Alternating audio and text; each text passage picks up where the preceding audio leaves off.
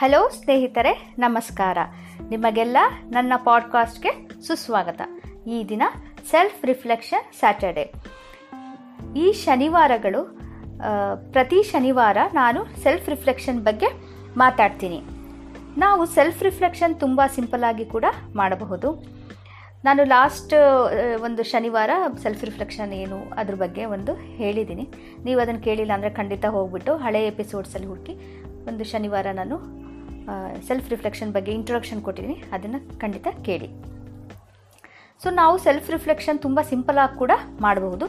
ನಾವು ನಮ್ಮ ಅನುಭವಗಳು ಎಕ್ಸ್ಪೀರಿಯನ್ಸ್ ನಾವು ಇಡೀ ದಿನ ಏನು ಮಾಡಿದ್ವಿ, ಹೇಗೆ ಅನ್ನಿಸ್ತು ಹೀಗೆ ಇದರ ಬಗ್ಗೆ ಎಲ್ಲ ನಾವು ತುಂಬ ಚೆನ್ನಾಗಿ ರಿಫ್ಲೆಕ್ಟ್ ಮಾಡಬಹುದು.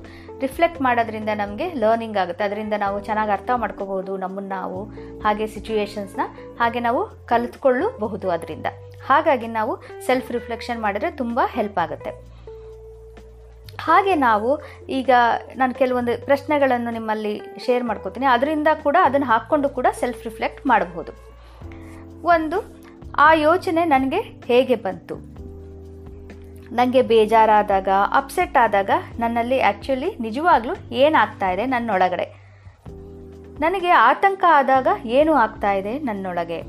ಆತಂಕ ಆಂಗ್ಸೈಟಿ ಮೇಲೆ ಕಾಣಿಸ್ಕೊಳ್ಳೋದಷ್ಟೇ ಇರಬಹುದೇ? ಅಥವಾ ಇನ್ನೂ ಆಳವಾಗಿ ಈ ಆಂಗ್ಸೈಟಿ ಆತಂಕ ಹಿಂದೆ ಏನಾದರೂ ಇದೆಯಾ?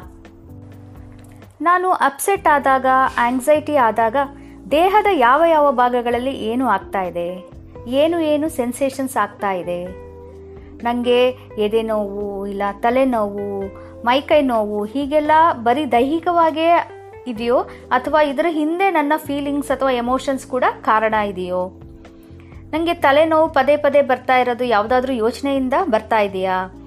ನನಗೆ ಗೊತ್ತಿಲ್ಲದ ಹಾಗೆ ನಾನು ಮನಸ್ಸಿನ ಆಳದಲ್ಲಿ ತುಂಬ ಒಳಗಡೆ ಏನಾದರೂ ಕೊರಗ್ತಾ ಇದ್ದೀನಾ? ಕೊರಗಿಟ್ಕೊಂಡಿದ್ದೀನಾ? ಈಗ ಈ ಸಿಚುವೇಶನ್ ಇದೆ. ಇದರಿಂದ ನನಗೆ ದೈಹಿಕವಾಗಿ ಏನಾದರೂ ಪರಿಣಾಮ ಬೀಳ್ತಾ ಇದೆಯಾ? ಈ ಸಿಚುವೇಶನ್ನಲ್ಲಿ ನನಗೆ ಹೇಗೆ ಫೀಲ್ ಆಗ್ತಾ ಇದೆ? ಏನೇನು ಎಮೋಷನ್ಸ್ ಇದೆ? ನಾನು ಹೇಗೆ ಇವನ್ನೆಲ್ಲ ಹತೋಟಿಗೆ ತರಬಹುದು? ಏನು ಮಾಡಬಹುದು?